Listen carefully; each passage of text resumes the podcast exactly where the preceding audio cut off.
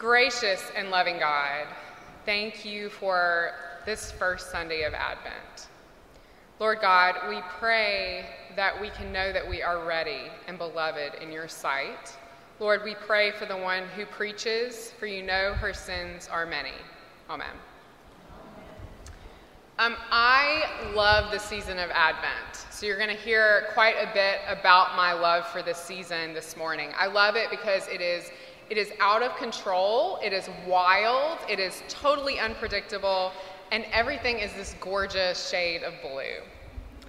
If you're new to church seasons, Advent is the season that leads up to the birth of Christ at Christmas. And often in the church, we talk about Advent as the season of waiting. And it, it is that for sure, but I would also suggest it's also the season of knowing, right? We know what comes at the end of Advent. We know that Jesus will be born. So, so what exactly are we waiting for? Um, I think this is the thing we miss. Advent is actually about Jesus coming back again, which is not a thing we talk about a lot in the Episcopal Church, but it is part of what we believe. It is part of it is our hope that Jesus will come back again. And I love this because it is like the epitome of crazy Christian chaos. So I'm, I'm a big fan of this moment in Advent because it is cosmic, it is beautiful, it is scary, it is all the things that make God God and us so very human. Our gospel this morning points to this, and honestly, if you pay attention to the gospels in the next few weeks, they all have this weird, big cosmic energy. You know, we stroll in here the first Sunday of Advent, there's a Christmas tree. We're anticipating some sort of comforting passage, a little preamble to baby Jesus, right? But instead, we get this. But about that day and hour, no one knows. Neither the angels of heaven nor the Son, but only the Father. And if that isn't intense enough, it closes uh, by Jesus saying, If the owner of the house had known in what part of the night the thief was coming, he would have stayed awake and would not have let his house be broken into. Therefore, you also must be ready, for the Son of Man is coming at an unexpected hour. This causes me instant anxiety. So if it makes you feel the same way, you're in my company. I don't know if it's good company, but you're in my company. Because I, I hear this and I think, am I the thief? Did I break into the house? Am I ready? What does it mean to be ready? When I was a kid growing up in Mississippi, and I know we think of Texas as the Bible Belt, but really the Bible Belt at its highest iteration is Mississippi. Um, these passages would often be used to frighten people. Um, especially in my youth, these passages were used to frighten teenagers, right? Um, there were books to scare teenagers, there were movies to scare teenagers. Uh, I remember one of my friend's moms at a red light turned around and asked me if I would be ready for the rapture.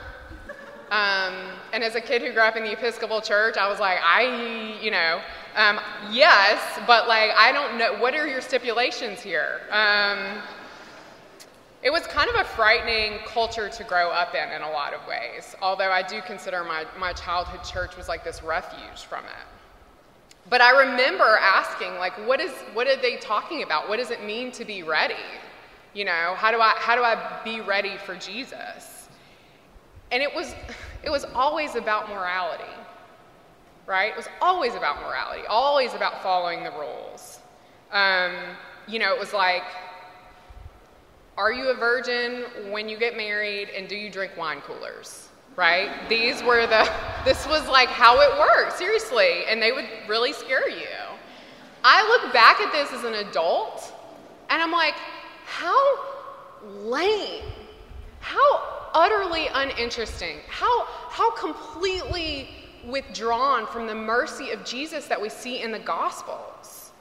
It, it's making, it just makes everything so small. It's actually so big and beautiful in this moment. Because what Jesus is saying here, when he, he says, Are you ready? He's saying, Are you ready for God to break into your world? Are you ready for all your plans to fall apart? Because the plans of God are the only real thing happening anyway. And are you ready for that in your everyday life? I believe that this gospel, this, this being ready, is being open to the bizarre ways that God works in our lives. And because Advent, this time of waiting, of getting ready, is about God breaking through to us, I believe that in this season in particular, this happens all the time. One of my favorite priests and theologians, a woman named Fleming Rutledge, actually wrote a whole book about Advent, and it's wonderful. And the title, I have to tell you, is great. It is The Once and Future Coming of Jesus Christ. She says this It can be argued that Advent, more than any other season of the church year, is immediately relevant to our concrete lives as individuals, to the concrete life of the church under stress, and to the concrete headlines in the newspaper. We are all going about our lives, making our plans, nailing our schedules, and then out of nowhere, Jesus shows up and everything just shifts. Our plans fall off the map, and we realize we're doing something that we never intended to do. As the chaplain for the Episcopal Church at Rice, I bring lunch to the students weekly. Um, it's something they really look forward to. It's a time for conversation and to reset. And I take it really seriously that I'm on time, that I have the food, that I'm ready to go. A few weeks ago, I was headed down to Rice and I was driving on Main Street. And I saw a homeless woman physically in the street in four lanes of traffic. And this is Houston. I see homeless people a lot, especially when I'm headed to my job, but I don't pick them up and put them in my car. But I did because this woman was standing in the middle of the street. She had on no shoes, her socks were sort of half on her feet, and she had a walker. And I thought to myself, well, I guess this is what I'm doing today. So I texted my students and I said, picked up a homeless lady. You should never do this. I will be late. But the phrase I want you to think about this morning in the sermon and during this Advent season is, I guess this is what I'm doing today. Because this is a phrase that I feel like settles in on a lot of us when we feel the power of God breaking through. Whenever my best laid plans and intentions just, just evaporate before my very eyes. And I think there's something uniquely Christian about this for us. I do not do these things because I am nice or because I like to appear helpful. I do them because God shoves me into that direction and says, actually, this is what you're doing today. And I really believe the season of Advent, more than any other season, is a moment when we find ourselves constantly encountering God. We plan for more this season, it, religiously and in the secular world, we plan for more in this season than any other season combined. The decorating, the parties, the outfits, gift buying, gift hiding, too much money, not enough money, right? And then God breaks through in the weirdest of ways. Images of the Christ child appear at Target, right? Oh Holy Night comes on the speaker when you're in the bread section at the local grocery store. And we are actively checking things off our list, and at the same time, our hearts, they're shifting. They're shifting.